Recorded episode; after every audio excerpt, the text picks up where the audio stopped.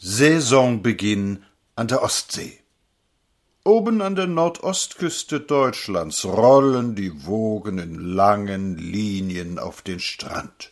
Es ist sehr kalt und frisch und der Sand ist ganz nass. Horch, läutet's da nicht silberhell durch die Lüfte?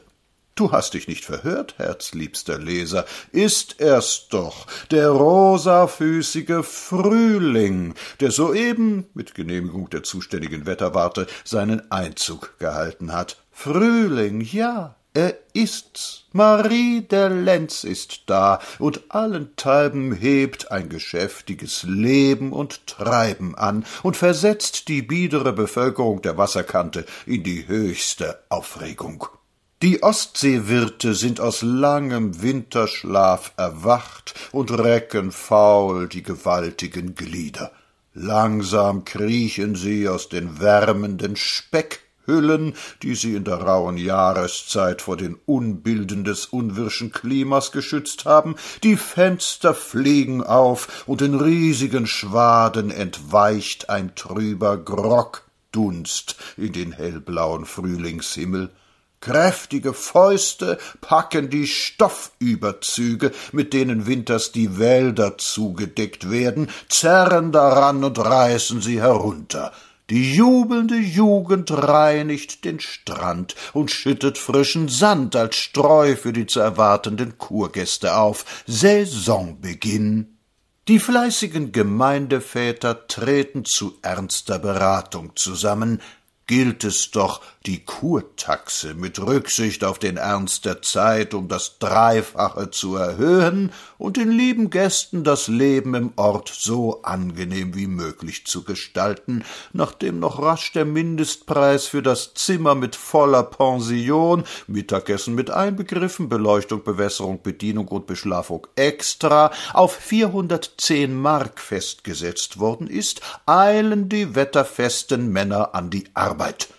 Da heißt es angeschwemmte Strandgutplanken zum Familienbad zusammenzuzimmern, Strandkörbe werden ausgebessert, ja, ein luxuriöser Badeort, dessen Name hier nicht genannt sein soll, trägt sich bestem Vernehmen nach mit der Absicht, einen Rettungsring anzuschaffen. Er soll Ende August eintreffen. Der Strand wird rasch von Quallen und Tang befreit und beides vor die einzelnen Häuser ausgebreitet, zwecks Herstellung der FF Seeluft. Viele große Badeorte schließen mit Berlin Lieferungsverträge für den kommenden Sommer ab, und große Kisten Flundern rollen aus der Residenz an, wohin sie das fleißige Fischervölkchen verschoben hat. Die Weinkarte mit Gummizug wird aktualisiert, auch werden große Sterilisationsapparate aufgestellt, mit denen man Seewasser trinkbar machen kann. Bei dieser Gelegenheit wird der alte Bestand in den Weinkellern aufgefrischt. Waisenkinder verteilen längs des Strandes Bernsteinstücke, die später bestimmungsgemäß von den aufjubelnden Kurgästen gefunden werden. Viele Muscheln erleiden einen qualvollen Tod. Sie tragen als Aschbecher und Briefbeschwerer verkleidet das Bild Hindenburgs und werden mit Recht den daheimgebliebenen Verwandten zum Andenken mitgebracht. Auf mancherlei Besuch gilt's sich einzurichten. Tiere und Menschen suchen in heißer Sommerszeit das kühlende Nass der Ostsee auf. An manchen Orten verkehren auch Sachsen. Zinnowitz lässt auf dem Gemeindehaus ein großes, blank poliertes Hakenkreuz anbringen. Im dortigen Herrenbad werden Badehosen nur nach vorheriger Revision durch den Badearzt abgegeben. Es sollen dabei böse Vertuschungsmanöver vorgekommen sein. Ein herzerfrischender antisemitischer Wind pfeift brausend über den judenreinen Strand des anmutigen Badeörtchens. Seine Toiletten sind sämtlich schwarz-weiß-rot angestrichen und mit frommen Wünschen für die Monarchie versehen. Horrido! Die Stellung kann bezogen werden.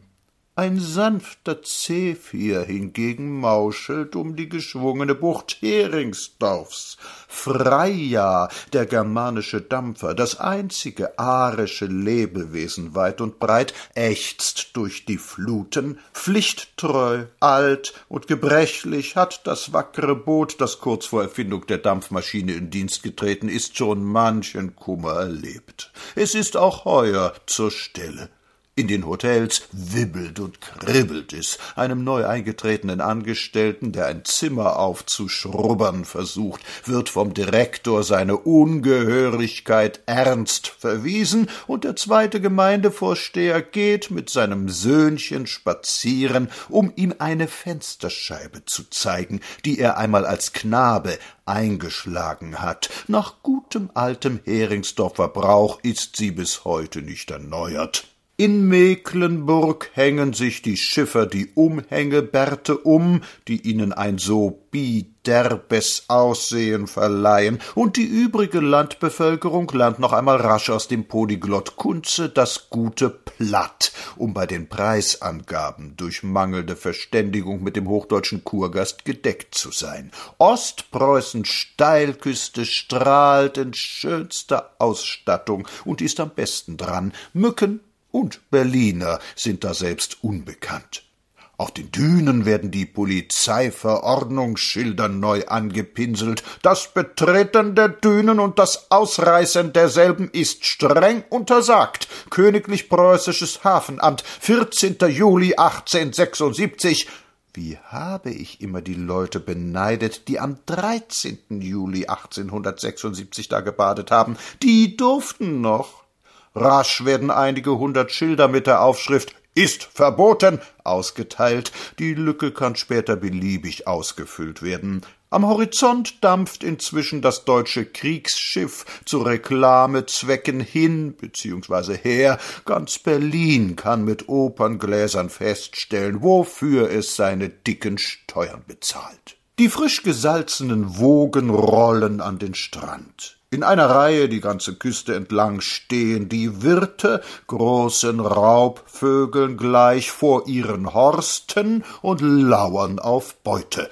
Sie klappern mit den Schnäbeln, die leeren Kröpfe baumeln im Winde, ab und zu fällt einem von ihnen hinten ein kleiner Prospekt heraus. Sie scharren ungeduldig mit den riesenhaften Fängen im Sande und warten. Sie da naht ein langer Zug ernster Männer dem Strande. Es ist der Landrat von Swinemünde, gefolgt von einer unabsehbaren Reihe Badeortdelegierter. Von Holstein bis Samland ist alles vertreten. Die Geistlichkeit bei der Konfessionen sowie Heringsdorfer Kultusbeamte eröffnen den Zug. Fahnen wehen ihnen voran, die Emma-Möwen kreischen und klacksen kleine Glückwünsche, der Wind weht, Schulkinder singen, der Zug steht und hervor tritt der Landrat und hält eine schöne Rede, in der er auf die gute alte Zeit hinweist und darauf, wie gerade die Ostsee alle Zeit treu zum deutschen Reiche gehalten habe, weil in ihr, früher auf ihr, dessen Zukunft liege und weil Neptun der Gott des Meeres sei. Biegen oder brechen sei auf See stets die Losung gewesen, von der Schmutzkonkurrenz der Nordsee wolle er schweigen, hi gut Ostsee alle Wege. Die Möwen schreien, die Geistlichkeit spricht Gebete, Messen und Brochen und erfleht vom Himmel eine feiste Saison. Das Meer wird eingesegnet, und der Landrat hebt den Zylinder und spricht Auftakt und Anfangssignal der Sommerzeit 1922. Hiermit erkläre ich die Ostsee für eröffnet.